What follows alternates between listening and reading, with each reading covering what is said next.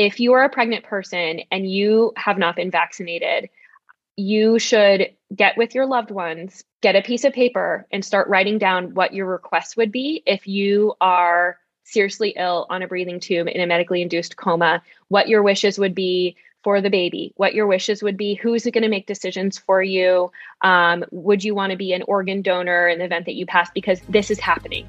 This is happening.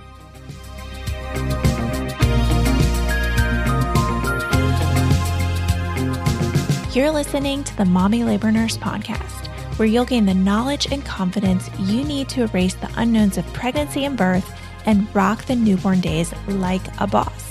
My name is Liesel Teen.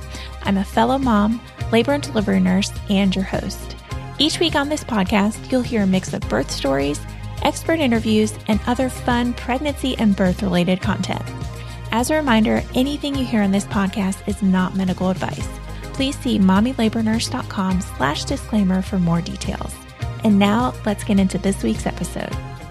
Hey guys, happy Wednesday. We're doing a midweek episode this week. I know I don't normally do these episodes, but I figured this was a topic that has been really popular, obviously, as it should. And I know you guys have asked me in DMs a lot about COVID and the COVID vaccines and recommend- recommendations during pregnancy. So, I'm a medical professional. I'm a nurse. You guys know that. But I felt like I didn't want to just cover this topic by myself. I wanted to have an OB come on here and have a discussion together. So that's exactly what we did. I had Dr. Marta Perez come on to the podcast. She's been on the podcast before in an early episode. We were talking in the beginning. She, she I recorded it with her before the Mommy Labor Nurse podcast even came out, which is like crazy. so Marta has been a good friend of mine for a while now. And her Instagram is full of really, really great evidence based stuff about COVID during pregnancy and the COVID vaccine. And I thought she was just perfect to come on here and talk about myths and facts in a really good, non judgmental, non pushy, like kind of way. That's just the vibe that I get from her. Because really, I know that you guys want to know answers to these questions because you want to do what's best for your baby and you want to make the right decisions. And it's naturally normal to be curious about something that just came out and should I do it? Should I get it? What are the benefits? What are the risks? So I figured this is a good episode to kind of plop on as a bonus episode to the Mommy Labor Nurse podcast. So, what we talked about in this episode were long term effects, if there are any long term effects of the vaccines and what you should be aware of. We talked about side effects and adverse reactions. We talked about how the COVID vaccine would protect you during your pregnancy and during baby if you got it. Um, we talked about time frames, like when is it the safest time to get the vaccine if you choose to get it? Should you get it before pregnancy, during pregnancy, in the first, second, third trimester? Should you wait until you give birth to receive the vaccine? We also talked about the whole infertility. Um, it's a myth, the infertility myth that is going around that COVID and infertility are linked. So, Marta did a really, really good job of explaining that fully. Um, so we talked about that. And then we talked about the booster shot and recommendations for that. We talked about COVID, the COVID vaccines, uh, the COVID vaccine and breast milk. And then we wrapped up the episode and talked about COVID during pregnancy. If you were to get COVID during pregnancy, what are some things that you should be doing? What are some self care things, you know, to do at home? If you come into the hospital to deliver and you're COVID uh, positive during your stay, what is that going to look like? Do you still have to get separated from your baby at all? And then we wrapped up and talked about restrictions, COVID restrictions if you have a newborn, and best recommendations. So I think this was a fabulous episode. Um, really happy to get this out there for you guys and just, just, you know, kind of shut down some of the misinformation that's out there about COVID and the vaccine, because I know it's a really, really hot topic as it should be right now. So, l- without further ado, let's get into this week's episode with Dr. Marta Perez. Hi, Marta. Welcome to the Mommy Labor Nurse podcast. Thanks so much for being here today. Hi, Lisa. It's always so fun to hang out with you. Yeah, I know. So, Marta, you were on the podcast way back when. And I think, wait, were you even pregnant with your son? No. Or was that even before your pregnancy? That was it was pretty good amount before, I think. Yeah. But yeah, yeah. That's what I was thinking. It was like you weren't even talking about you were talking about like wait, I think it was even before you got married, right? It was, yeah. Yes. it would have aired after I got married, but I remember yes. when we recorded it, we recorded it like before you even debuted the podcast, like when yes. you were in the pre-recording yes. stage. So yes. Anyway. So Marta and I go way back, obviously. So, so first of all, Marta, tell our listeners who you are. If you're not familiar, if they haven't listened to that first episode and they don't know who you are, who are yeah. you on Instagram and on social media? And yeah. Yeah. So I am Marta Perez. I am an OBGYN. I um, work right now as a laborist or an OB hospitalist, meaning I only work in the hospital, but I've also had experiences doing um, for a few years doing like full regular private practice like an OBGYN you would see in the office. Yeah. So because I I'm also in academic, so I am assistant professor of OBGYN at WashU School of Medicine in St. Louis, Missouri. So I spend my time seeing patients in the triage unit, delivering babies, managing labor, seeing postpartum patients in the hospital. I also teach resident doctors and medical students. Cool. Um, and so that's my real job. And then, you know, for the past like two years now, I've had um, an Instagram account. And I also dabble in YouTube where I do evidence based information about reproductive health. It used to be more full spectrum. Now that I just do OB, it's really focused on more like pregnancy. Um, and peripartum, so mm-hmm. before, mm-hmm. during, after pregnancy, um, health, and yeah, it's a fun kind of side project. Sometimes it takes up more time, sometimes a little less time, depending on my real job. Always comes first. And I had my baby in December. Yeah. Um, I had PPROM and had yeah, him at 35 right. weeks. That's right. Um, and so, yeah, he's great though. He's um, eight months old now and he's a joy. So, yeah. what kind of things is he doing right now at eight months? Um, he's just starting to crawl, oh. which is exciting, but yeah. also like, oh God, got to finish up all of the baby proofing. yep. I know. I remember that. Yeah. We were like moving right as right before Rylan, no, right after he started crawling. So it was like kind of the perfect time because we like moved into, I didn't have to like fully baby proof like the old house again. The old but house. Yeah. Yeah, it's like that state. That age is so so fun. Like that. Oh my god, time before it. it's so fun because they're just he has like so doing, much personality too. Oh, I know it's so cute, so cute. Well, cool.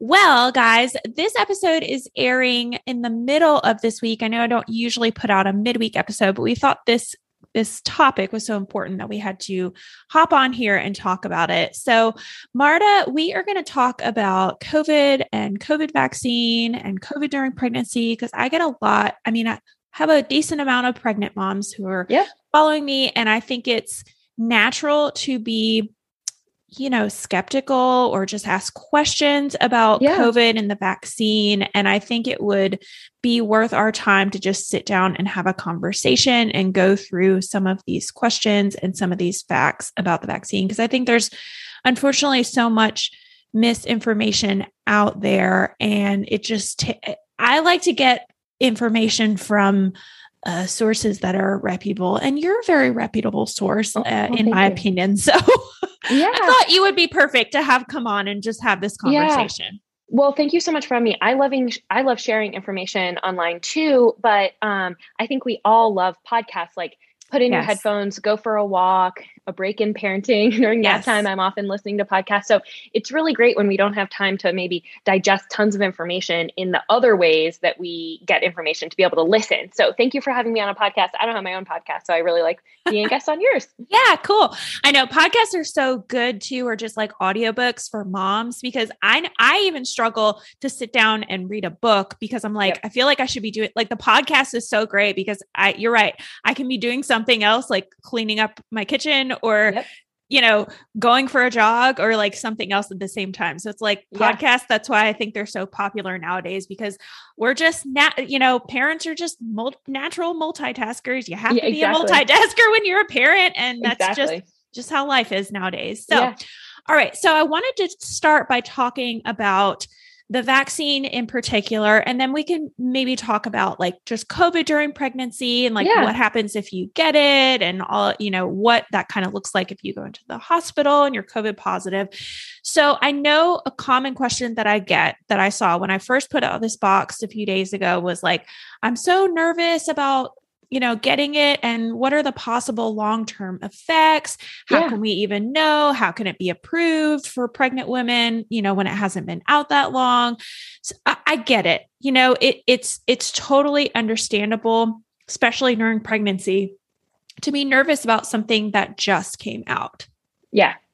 Absolutely. So what I always say about pregnant people is everyone who's pregnant is trying to do the best they can, right? Yeah, and so absolutely all pregnant people are making the choice that they want to protect themselves and their baby the very best ways that they can. And so I so appreciate if you are out there, if you are pregnant or you're recently postpartum or thinking about conceiving, I definitely understand that if you haven't been vaccinated yet, it's because you're just trying to sift through what the best information is. So I'm really happy to give it totally. to you and like hopefully, you know, if there's fo- hopefully I answer a bunch of questions here, but if there's follow-ups, you know, I know you do Q&As, I do Q&As, you can always yeah. like tag me so we can answer. You've got so, a lot of great highlights too. Just yeah. for everybody listening, if you go to Marta's highlights, she has so many great highlights on the COVID vaccine specifically and just COVID during pregnancy as well yeah where i um, review some of the stuff that i'm going to say too. So yeah. what i i do a lot of um, vaccine counseling among you know pregnant and postpartum people. So i always say that the first thing i start with is talking about safety right? Mm-hmm. so um, i think that there's kind of three things i want to make sure we cover about safety. The one is a concern about side effects. The second is concerns about serious adverse events. Mm-hmm. and the third is a concern about long term safety. Mm-hmm. So, talking about side effects. So, as you guys may know, people who have had a COVID vaccine, either the one shot one or two shot one, you have heard that it makes you feel kind of crappy, usually after the second dose, but for some people, maybe after the first. That's what and, happened to me. It was like the first one, I just, it was like, you know, just a little bit of local. I got the Pfizer yeah. vaccine back in yeah. February. Um, yeah and I just had like a little bit of a local reaction. And then the second one, yeah, it was like 12 hours and I felt like crap. But then after 12 hours, I was fine. I just, yeah. I didn't even get a fever. I just felt like crap. Same. I, um, our, our vaccine rollout in, um, at my institution, they did it by like, you know, the frontline providers, but then also by age. So like the frontline providers yeah. who were in their 60s got it before like their 30s, yeah. like me. So I was checking my email every day to get the email to sign up. And I was supposed to have my baby in mid January, and I was actually in labor. And my husband was like, The email came through for me. And we're about the same age. And I was like, It came through for me too. Like, sign me up. So I'm like in labor, and my husband's like signing me up. So oh I got my first dose like three days postpartum, and then my second dose like three weeks later um, nice. in January. So um, yeah, I felt like, I mean, you're I had a three week old, so I was like always exhausted, but I felt yeah. a little extra exhausted. yeah. um, I also had like a pretty good headache, but I took um, Tylenol and ibuprofen, same. and it it managed same. it fine. Yeah. So yeah, same. I always talk to people. The side effects, I call those side effects, like local, um, self limited. They're mm-hmm. mostly twelve to twenty four hours, um, and then they go away. You can take if you're pregnant. Tylenol is totally fine to take. Um, when we looked at so about thirty thousand pregnant people who are healthcare workers got the vaccine in the first two months. Since then, it's been like 150,000, right? So you're in really good company choosing mm-hmm. to get the vaccine while pregnant. Yeah. Um, but they looked at those 30,000 and their report through VSafe of the adverse events. And they saw that pregnancy was associated with like the same rate of adverse events as, or sorry, of side effects as non pregnant people. And possibly maybe a little bit less. Um, so there's definitely, we were not seeing any increase in tiredness or headaches or fevers or anything like that. Um, I think sometimes pregnant people are especially especially worried about fever because we wondered in the first trimester if fever is associated with bad pregnancy outcomes. More recent data has shown that fever is not really associated with bad outcomes even in the first trimester. Yeah. And if you have a fever, you can just take Tylenol, which reduces the fever, and then you don't have to worry about it. Certainly, if your goal is to reduce a fever while you're pregnant, you should get vaccinated because there's more fever with COVID itself. To not get COVID, right, right, right. So, um, side effects, um, we're not seeing an increase. We're seeing that same or decrease, and of the side effects, they're not harmful for pregnancy. Um, the next topic is serious adverse events, right? So I see people asking two, having two main concerns about serious adverse events. And I see them making some mistakes. One is that how commonly they happen or mistaking a serious adverse event for a coincidence. So, how often they happen. Yes. Yes. Serious adverse events, you know, I have people saying, "Oh, I have a cousin whose neighbor got the vaccine and had a heart attack the next day or yeah. had, you know, this that or the other." In pregnancy this happens where you're seeing people say, "Oh, someone had the vaccine and then they had this negative pregnancy outcome, you know, early labor or like a miscarriage or something." Right. So, um talking about serious adverse events in terms of just taking pregnancy out of the equation, serious adverse events like an allergic reaction or something that's like a major health issue, they happen with vaccines, but they happen way less commonly than people think. So they happen like a serious allergic reaction to the Pfizer vaccine happens about the same amount as your risk of getting struck by lightning this year. Wow. Not your risk of getting struck by lightning in your lifetime, which is yeah. actually much higher, but yeah. this year. Oh, so okay. Good odds. Right. Yeah. Like when it's storming outside and you have to go pick up your kid from school or you have to go to the store to get groceries or whatever, you're still going to go do those things. Right. You're not going to limit what makes sense in your life just because Correct. of the risk of getting struck by lightning. Same thing with approaching a vaccine decision. Those really rare things happen, but they shouldn't be dictating your life and your health decisions the same way you're still going to go to the store during a thunderstorm most of the time. Mm-hmm. Um, so that's one thing. Um, as far as pregnancy and those serious adverse events, we have been really monitoring pregnant patients, one through VSafe, and two, they're actually calling people. Now, it's totally overwhelmed because, like I said, 150,000 people have gotten it. So mm-hmm. it's a little too many medical records to pull at this yeah. rate. But yeah. in the rate so far of those first 30,000, um, and looking more in depth in as many charts as they could, which were several hundred, they didn't see any or a few thousand, they didn't see any increased risk of a negative pregnancy outcome.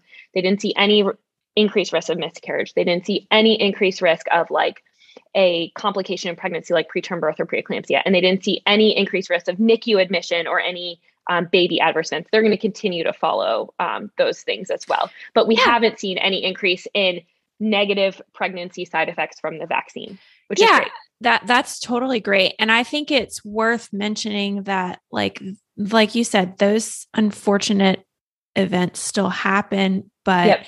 it's like you know how many people what is even the miscarriage rate in the first trimester like 20% something like About that, that yeah. so if you look at how much miscarriage happens normally without putting vaccine or yeah. anything correlated to it like it's hard to correlate, oh, you have a 20% chance of having a miscarriage after having the vaccine. Like, no, you, right. you just, you just have, you just already had that by being a human right. being. Right. And it's actually in that monitoring they were doing, they saw, I think it was a 13 or 15% risk of miscarriage, which is actually lower than your regular risk. So, so maybe it helps. Who knows? Yeah. Right. maybe it helps. Um, so so yeah so super reassuring stuff the other thing i see all the time is that you know hearing someone's anecdote is really powerful so yes. having a friend who had a miscarriage or had something affect them and had also had the vaccine it's really tempting to link those two things in our minds but we we have not seen that. Um, and that's true in inside and outside of pregnancy. I mean, these vaccines have been so closely monitored more than anything else ever um, yeah. that if there were serious adverse events that were happening more frequently than extremely rarely, again, because sometimes I say we don't need to worry about these, and people are like, don't deny they happen. I'm not. I'm just saying they're extremely rare. Like, I'm not saying people never get struck by lightning. I'm just saying it's so rare. Mm-hmm. And in your life, you're not thinking about it all the time and you're not letting it affect your choices. So, same thing with these serious adverse events. So, I think pregnant people can be really reassured that we are gathering a lot of data, and I have not seen one instance of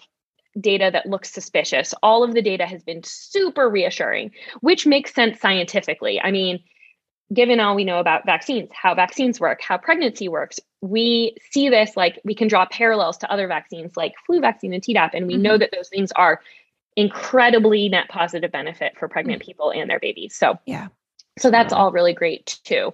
Um, just also a word of caution you know, you and I love providing good information on social media, but not everyone is like us. And there's a lot of bad information, and it's not always reliable. Again, that mixing up a coincidence with a serious adverse event, I see a lot of that online. Like, I had a miscarriage a week after my COVID vaccine, it caused it. And and we don't know that because again, just like you said, miscarriages happen. Mm-hmm. And when a lot of people are getting vaccinated, it's tempting for us to draw those conclusions. And then also, some people are trying to manipulate us with those stories. You yeah. probably know, I think Michelle yeah. Rockwell has probably been on your podcast before. Um, she Shelly, hasn't. Dr. Mommy MD. She hasn't. Um, yeah, you should have her. She's her a down. family medicine physician. She has two little boys. Um, she uh, has had miscarriages and she posted about a miscarriage back oh, in yes. winter. Yes, I follow her. Happened. She just hasn't ha- she just hasn't been on, but yes, I definitely yeah. follow her. Yeah. You should. She's so wonderful. But she had a miscarriage and then about 2 weeks later she had gotten her vaccine. Like she had a miscarriage yeah. in December and then had her vaccine later and people took her story and said the vaccine caused her miscarriage. And she was like that happened weeks later like but Ugh. it already went viral. Like thousands of people saw this anti-vaccine post about like oh doctor has a miscarriage with her vaccine and it wasn't even the case. So people are trying to manipulate you sometimes too or they're just making an honest mistake of coincidence. So that's kind of like the safety the side effects the adverse events and then the final thing the long term which is originally the question you asked. I just think it's helpful to kind of go through it in that way. No i love how you did it in three parts. Yeah. love it. Yeah so I would say if I hadn't gone to medical school and spent like all of my 20s inside a library um, and interacting with people, the long the wondering about long-term effects with a new vaccine is something that like I totally would be worried about too. Like I totally see why people are like, this doesn't make sense. I'm nervous right. about this. But because I know how vaccines work and how the body works, it's the thing I'm least concerned about. And here's why. Okay. So um vaccines are just short instruction manuals that your body gets rid of and your body does the rest. So when you buy a new, I saw someone with a foot massager recently, one of those things you put Ooh. like your feet in. Yeah. When you buy one of those, there's like three buttons on it, right? One turns it on, one turns it off, and one adjusts adjusts like the, you know, the way it's massaging your feet. Mm-hmm. You get the instruction manual, you read it, and once you know what the three buttons do, you probably either throw the instruction manual away, or if you're like me, it goes in that drunk drawer that you look at once every three years. Where my refrigerator one is too. And yeah. Yeah. that you look at every once every three years you throw. Yeah. So the point is that the vaccine doesn't stay around in our bodies for a long period of time. It's only in our bodies for hours and then it's gone because our body processes it. Yeah. Um, and then your body naturally does the rest and protects you from COVID um, and protects you specifically from the aspect of the virus that's trying to get into your cells. So, um, you know, a lot of people see, you know, they're maybe watching TV at night or during the day and they see a commercial about like this medication, if you have experienced this side effect, like join this lawsuit. And, you know, I, I kind of drew a parallel to a patient once and she said that was so helpful so then i've mm-hmm. been using it more oh. is that like let's say a new cancer drug comes out and they trial it for a year and they see that it reduces the cancer and helps people feel better and live longer and so they're like great it gets approved people start taking it you take this medication twice a day mm-hmm. And you know the year goes by it's available people are living longer and feeling better with their cancer this is great this is great on it for five years. They're still living, their cancer's in remission. This is a miracle drug. Oh, but we found out at year five that a side effect is that it's also kind of thins people's bones. So the mm-hmm. people who have been on it have a, greater likelihood of breaking their hip, right? Mm-hmm. That was an un, in, unanticipated side effect that they didn't know about at the time of approval, right? Mm-hmm. Not to say the medicine was bad, but there was an unanticipated side effect we don't know about. People are wondering, will this happen with the vaccine? But what's really important to remember is that that medication people are taking every day. It's in their blood all the time, which is how it's fighting that cancer or whatever, having its intended effect. And that's how it's having an unintended side effect because it's always there. That's the point. That is completely different than a vaccine works. A vaccine is in your body for like less time than the cookie you ate yesterday. Yeah. You know, it's just a really short um, instruction manual for your body. So, like I said, these serious adverse events, things like allergic reactions or other major health problems, those those show up within minutes to weeks of getting a vaccine. They don't show up months later.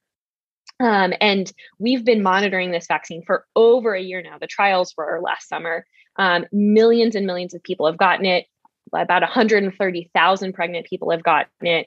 Um, we've been monitoring and we haven't seen negative effects we didn't know about. And I have, I do not have suspicion that there's long term problems we didn't know about. Um, if anything, I think we're going to find out more and more over time about long term problems related to COVID infection itself.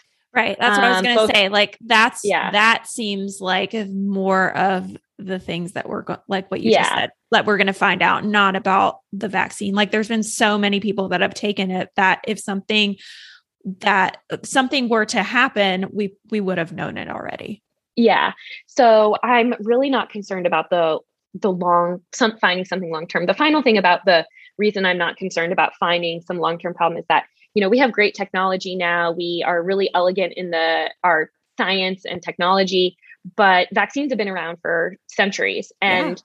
Vaccine heyday back in like the 19 kind of 40s through 60s, where the polio vaccine, smallpox, mumps, rubella, there was a blossoming of our ability to immunize against these childhood illnesses. And getting lots of vaccines at once with really like 50, 60, 70 years ago, our technology was not great. Yes, there were side effects, but there was never a long term yeah issue right. ever found ever right for any of like with any sort of vaccine vaccine at all because that's yeah. not how they work they're just yeah. with us for a very short time and our body does the rest so for in terms of like long-term outcome we're not concerned about that um so yeah that's kind of how i address a lot of those like safety concerns yeah. I love it. That's so great. And I think that helps a lot of people understand it a lot more. So, do you mind explaining how the vaccine, uh, you kind of already did a little bit, but do you mind explaining how it actually protects you during your pregnancy and how then it transfers to baby. I know there might be a little bit of a difference in because this is an mRNA vaccine versus mm-hmm. some of the other vaccines that you normally would get during your pregnancy. But do you have any knowledge about that and willing to share about that? Yeah. So mRNA is um, the your body makes proteins. And so your body first has DNA and then it makes from DNA mRNA, and mm-hmm. mRNA then goes to ribosome to make the protein. Mm-hmm. So, what your body's doing when you get an mRNA vaccine is there's mRNA that gets injected. It has a little like lipid nanoparticle, which when it's in your body dissolves, so your body can take up the mRNA into the cell. There's no way to go from mRNA to DNA. So, it's kind okay. of like if you make a cake and you are putting your ingredients in, you break two eggs in, and then you bake the cake. When you take the cake out, you can't take the eggs back out.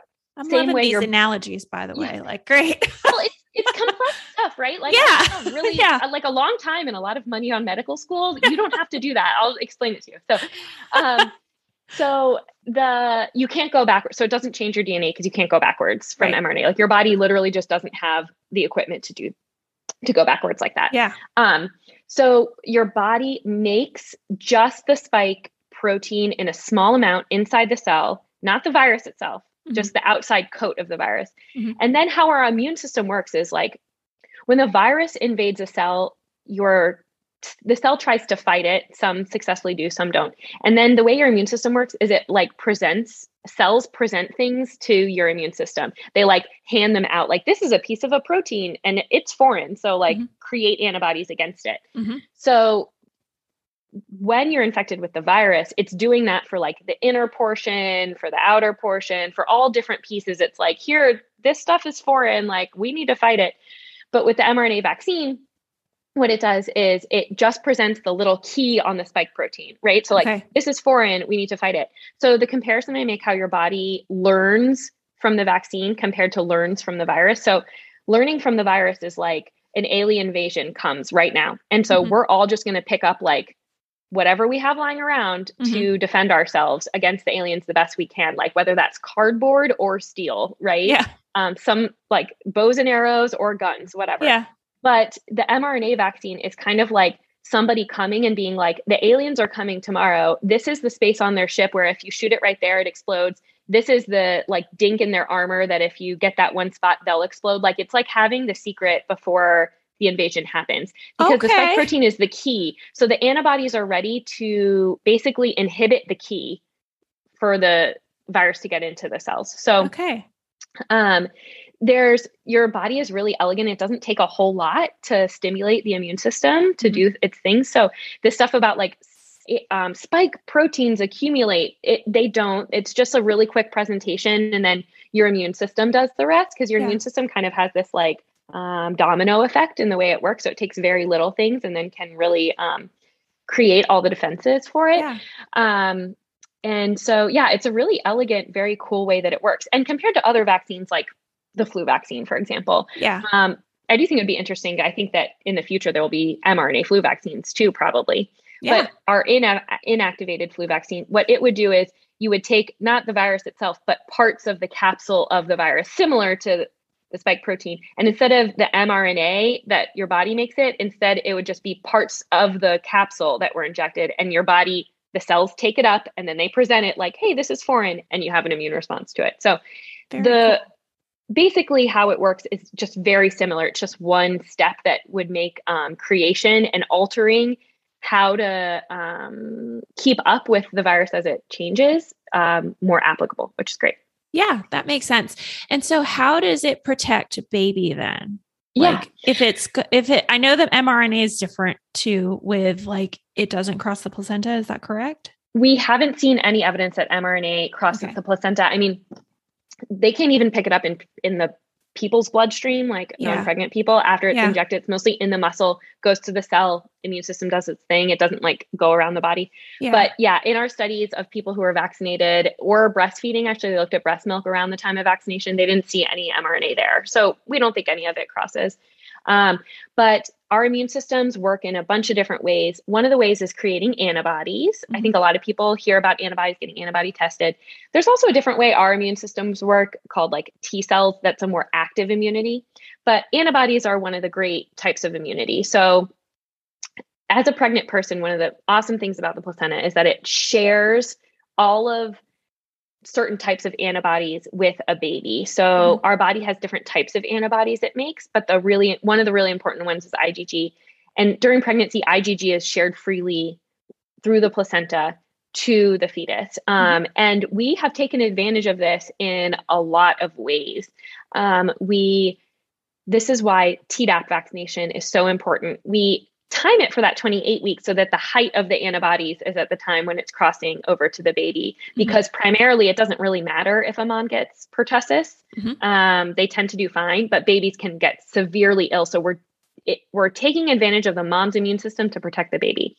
For the covid vaccine we need to protect moms and protecting babies is great and important and wonderful as well but don't forget that like a healthy mom is a healthy baby so a mom who has Yeah. covid and doesn't have high oxygen levels in her blood well her baby's being deprived of oxygen too yeah. so we need to keep Yeah. moms healthy to keep babies healthy and by moms and what's great about it, the immune system is that the mom's immune system shares with the baby so we don't know the degree of protection that the babies get from having those um, antibodies but Mhm. we know from how we vaccinate against other things that there's def- there's going to be a degree of protection Yeah, that makes sense. So I know you touched a little bit on breast milk, um, but Yeah. let's go. Let's let's talk about that too, really quick, while we're in this subject. So you're saying that they don't know exactly the the level of protection with moms who are breastfeeding their infants, or have they seen some? Yeah. So I was just discussing on Instagram yesterday. So, uh, understanding degree of protection offered by breastfeeding um, is challenging research to do. And here's Yeah. why. So, what are you going to study, for example? Well, to understand degree of protection, will you look at, you know, vaccinated parents with a baby who's exclusively breastfed, va- un or vaccinated parents with a baby who's not having any breast milk, and are you looking at those differences in if babies get COVID or not, because just cocooning the baby is going to have a beneficial effect too. Yeah, So, what you'll want to compare is like vaccinated parents, breastfed baby, vaccinated parents, not breastfed baby, and then also unvaccinated parents, breastfed baby, unvaccinated parents, not, not breastfed, baby, Yeah, right? Because there's so much that goes into it to understand what degrees of protection. And so, you know, I I think that eventually we'll have some data about the degree of protection, but it's difficult because not nothing is a perfect environment. Um, some babies are partially breastfed and partially formula fed. Some Yeah. babies are older, like you know. Yeah. So, um, we know again from extrapolating from other things that like exclusively breastfed infants in their first six months of life have about 30% less um, respiratory tract infections. And that's like all colds and um, viruses and things that go around, right? Yeah. Um, so we could extrapolate that it could be around that. And, you know, it could be lower because COVID may be more virulent than, you know, our other respiratory viruses, yeah. or it could be higher because unlike that just like general decrease we see in breastfeeding to like all comer viruses, a vaccinated parent is likely going to have higher antibodies. Yeah. Um, so we don't know exactly what the degree of protection is, but it's likely that there definitely is a degree of protection yeah. through breast milk. Makes sense. Makes sense. So Marta, I wanted to know what are are there any sort of specific time recommendations? I know you mentioned Tdap, getting Tdap at 28 weeks, and the reasoning why we do that.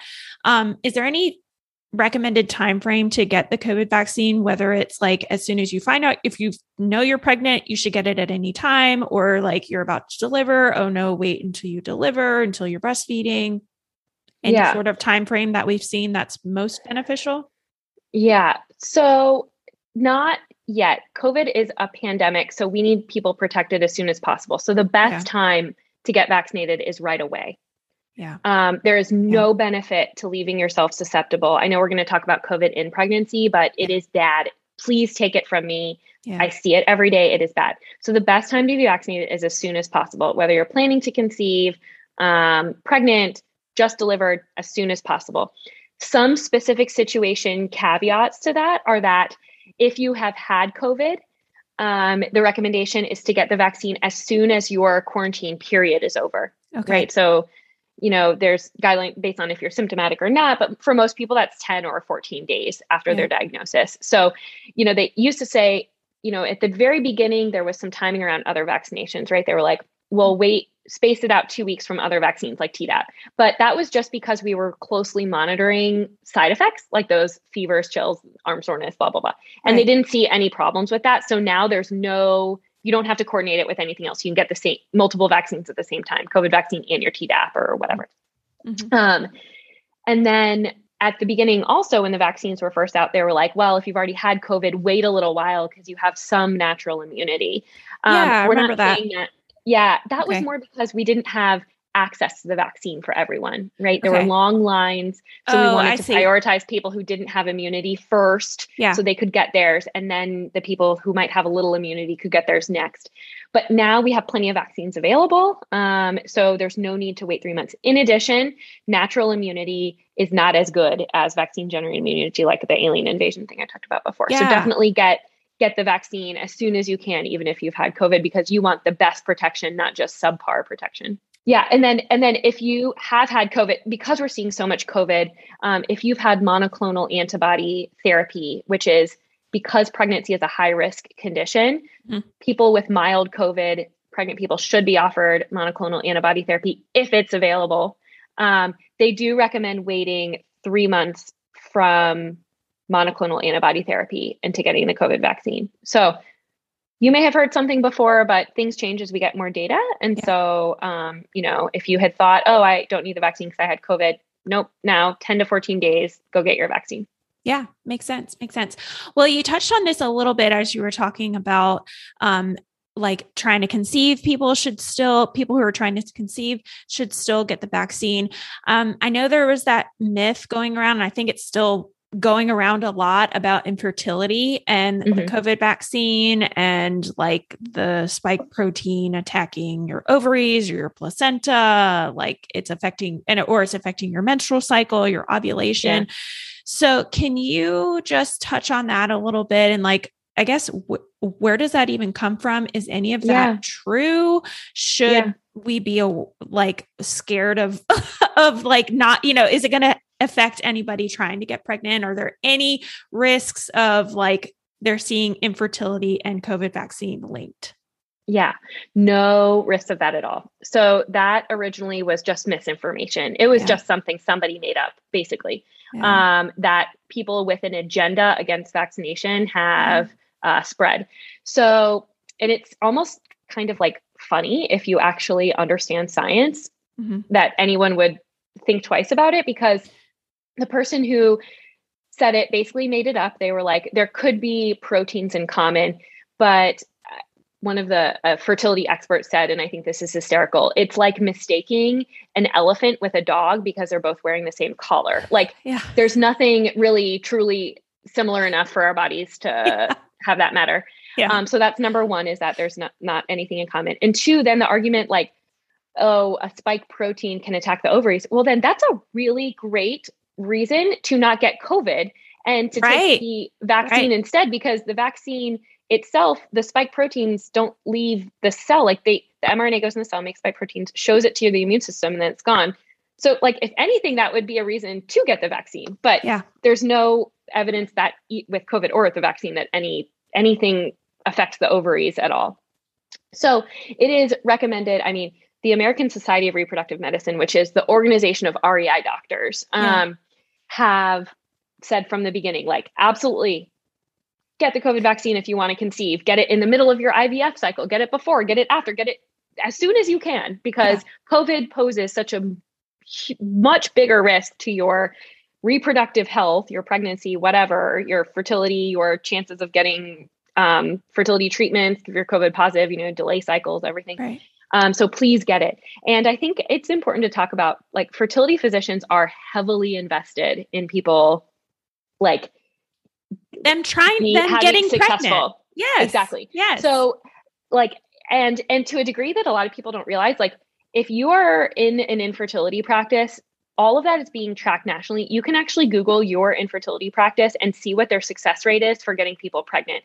And oh. these numbers are very well publicized and and the doctors really care. So believe me, reproductive endocrinology doctors would not do anything that they felt would put their patients and their like publicly um, available numbers about pregnancy available if they didn't think it was the best. Instead, they yeah. looked at it and they were like, the vaccine doesn't affect fertility, but it will protect our pregnant patients. So it is the best thing for them. So they're heavily invested. They want you vaccinated. Um, there's no risk to fertility. There's no theoretical risk, and we're not really seeing it. You know, anecdotally, and anecdotes are anecdotes. My inbox is just filled with people like, "We tried for a year, and the month after I got my shot, we got pregnant." So, you know, maybe it helps fertility. I don't know, but there's yeah. certainly not a risk. And then just to touch on the menstrual cycles, because you talked about yeah. that.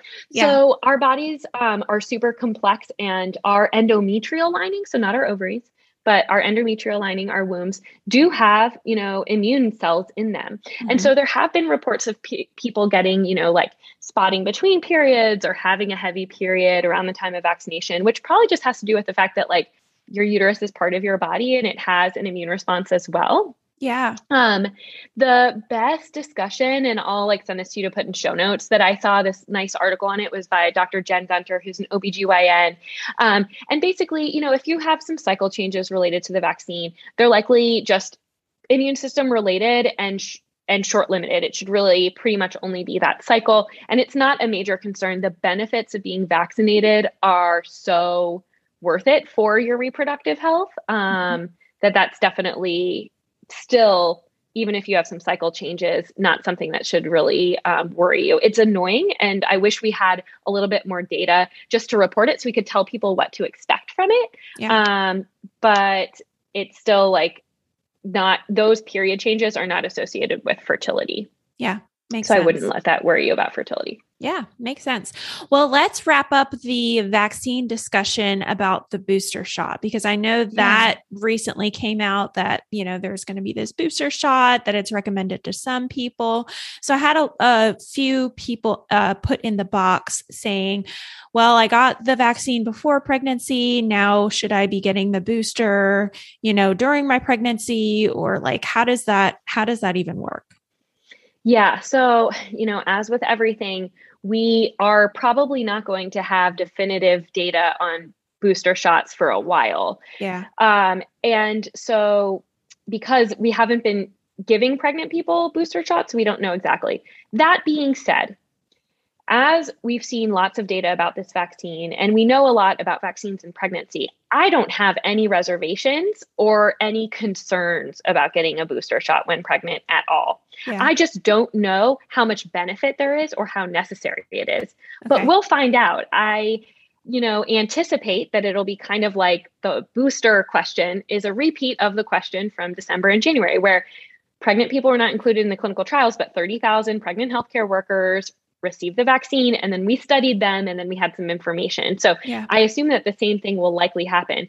people who are pregnant and immunosuppressed or pregnant and healthcare workers are probably going to elect to get the vaccine um, so that they can be the best protected they can. And then we can follow those people. So, again, I okay. don't have data about it. I don't have any concerns or reservations, but I don't know the degree of protection. Perhaps we find it only offers a little bit of protection, but still that's better than nothing. So we recommend right. it. Perhaps we find it offers a ton of protection, particularly if it's been eight months, or for people who are vaccinated before pregnancy, maybe pregnancy is a reason to get a booster. So we don't have that information right now, but we'll probably get it as time goes on. Um, so we'll yeah. just kind of see yeah, that makes sense.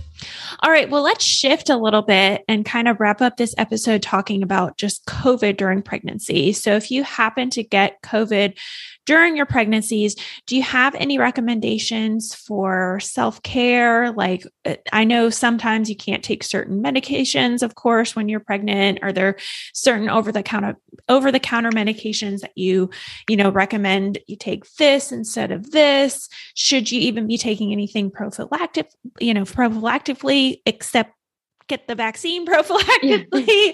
um, so yeah, what what if you do end up getting COVID? During your pregnancy? Yeah. So I think, you know, it's interesting because I think that a few months ago, people were thinking about a choice to get the vaccine or not. And if not, yeah. they were susceptible to COVID, but they could hopefully, you know, do hand hygiene and wear their masks and not really hang out with people and yeah. hope that other people are vaccinated to protect them. But what I'm seeing is like with how virulent the Delta variant is, yeah. especially people who have kids that may be in childcare or in school, like the the choice is becoming get the vaccine or get COVID. Yeah. So yeah. it's really important that the vaccine, you get the vaccine to protect you from COVID. If you do get COVID while you're pregnant, um, the first of all, there's nothing else preventative you can take or do to try to prevent it. It's just kind of like taking, you know, That's hygiene. Yeah. Yep. Hygiene right. or the vaccine. Um, take a prenatal vitamin and yeah. yeah. Sure. Um, but I would say if you get it, symptomatic care, Tylenol, totally fine. Um, go by the dosages on the box or that your doctor tells you to reduce fever or like body aches and pain. Yeah. You can take um, most types of decongestion are safe. Usually your doctor just has a list of like which ones to avoid and which ones are safe. But yeah. there there are safe decongestions. My favorite is just guaifenesin, which is Mucinex. Yeah. It tends to just be like the easiest one. Yeah. Um, and then like you know um, let's see what other symptoms there's not really a way to help with the taste and the smell um, issue. Um, I would say it's important for pregnant people to really stay hydrated and to try to get calories in to support them in their pregnancy, which can be hard with COVID because of the taste and smell issues. On top of the like pregnancy queasiness and nausea can really be hard for people. Yeah. Um, I'm seeing a lot of pregnant patients that come in with COVID with a lot of nausea, vomiting. Yeah. Yes, they have respiratory stuff, but a lot of them have these other symptoms too. Yeah, that makes um, sense. Yeah. So, um, and stay in contact with your doctor. Feeling short of breath is scary in pregnancy and there is a low threshold to evaluate you because I have seen pregnant people go from being like, I'm mildly symptomatic to getting very ill very quickly. So stay in contact with your doctor, monitor your symptoms closely. Um, if you are a pregnant person and you have not been vaccinated, you should get with your loved ones, get a piece of paper, and start writing down what your request would be if you are seriously ill on a breathing tube in a medically induced coma, what your wishes would be for the baby, what your wishes would be, who's going to make decisions for you, um, would you want to be an organ donor in the event that you pass? Because this is happening. This yeah, is happening. It's, it's so, so if you I know it yeah, is. if you have not gotten the vaccine, please meet with family members. Make it clear who is making decisions for you and who will make the decisions for the baby and what your wishes are because um, we're seeing people not having time to make those decisions because they get sick so fast. Yeah. Um, and a lot are totally taken by surprise by that. Um, yeah, and they have no co- comorbidities or anything. I know. Yeah, some do, but a lot of them don't. Yeah. Yeah, yeah it's very scary. Very, very scary. Yeah, it is. So those are preventative things about care, unfortunately. I know. Well, let's talk about um if you do end up in the hospital, not because of COVID, but let's say you come into the hospital to deliver and you test positive and you're COVID mm-hmm. positive. Um, what is that going to look like?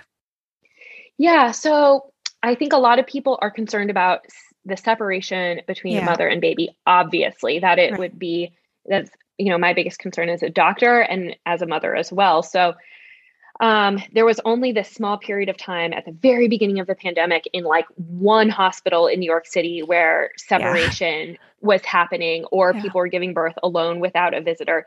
That luckily has not been a policy like anywhere else in the country. And I don't think that there would be a reason to ever go back there. So most labor and deliveries are allowing one to two visitors, depending on where you are and what the situation is.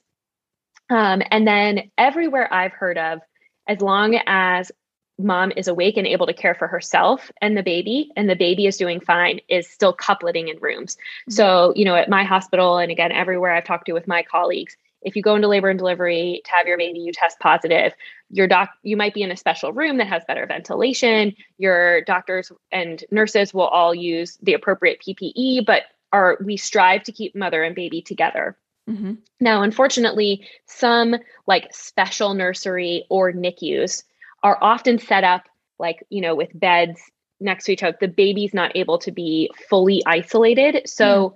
if your baby needs extra care for whatever reason, occasionally you can't maybe visit the baby if you have COVID to protect all of the other babies. Okay. So, unfortunately, what we see is that some babies who need extra medical care um, for whatever reason, if they're sick themselves, they yeah. were premature. You had a preterm, right, right yeah, we sometimes see that moms and babies are separated then. And that not, may not be the case everywhere. Some NICUs or nurseries might have a, a, a special area that mm-hmm. they can isolate together, even with more care. I can't speak right. to everywhere in the country, but I think those are the, really the only um, experiences of separation. So I would say, you know, 90% of my moms who come in COVID positive who are either asymptomatic or only mildly symptomatic are never separated from their baby. Um, and what we recommend is wearing a mask while you're um, skin to skin with baby and while baby's really close to you and washing your hands a lot. Yeah.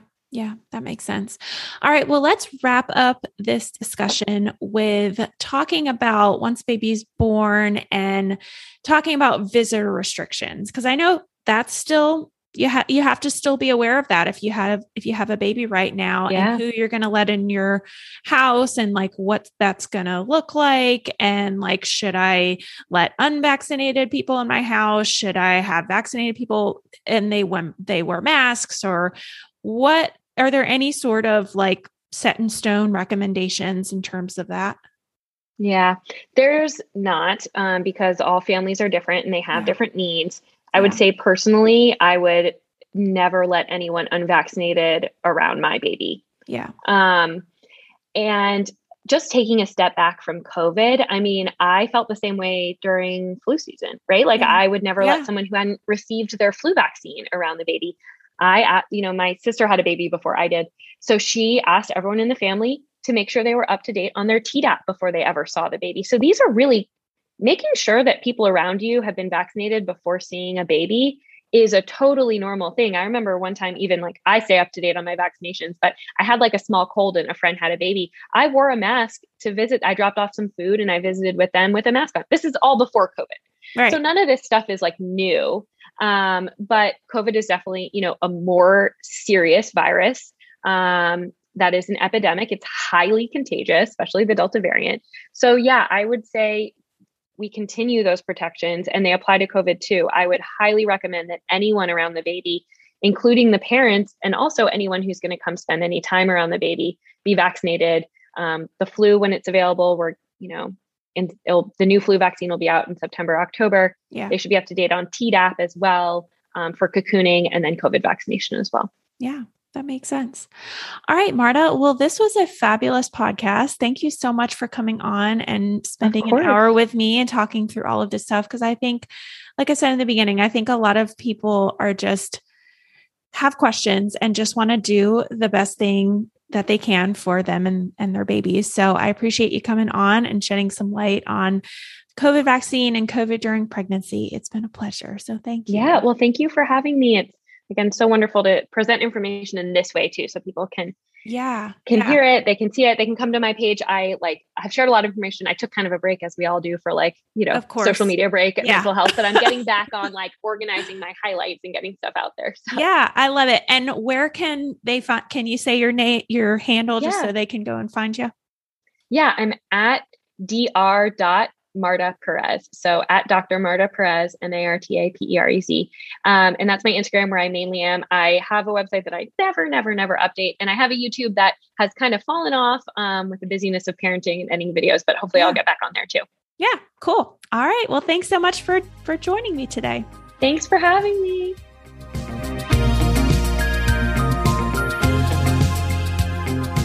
All right, guys, that wraps up this week's episode. Thank you so much for tuning in and letting me be a part of your motherhood journey. It is truly an honor. If you like what you heard, don't forget to hit that subscribe button so you never miss an episode. And I love hearing what you guys think of the podcast. So if you're liking what you hear or you have a suggestion, I'd be so grateful if you'd go ahead and leave me a review wherever you're listening to help more mamas just like you find the show. What do you think? Are you starting to feel a little more confident about your pregnancy and birth? Well, if you want more, be sure to head on over to mommylabornurse.com slash podcast for today's show notes and a library of episodes so you can keep getting educated before your upcoming birth.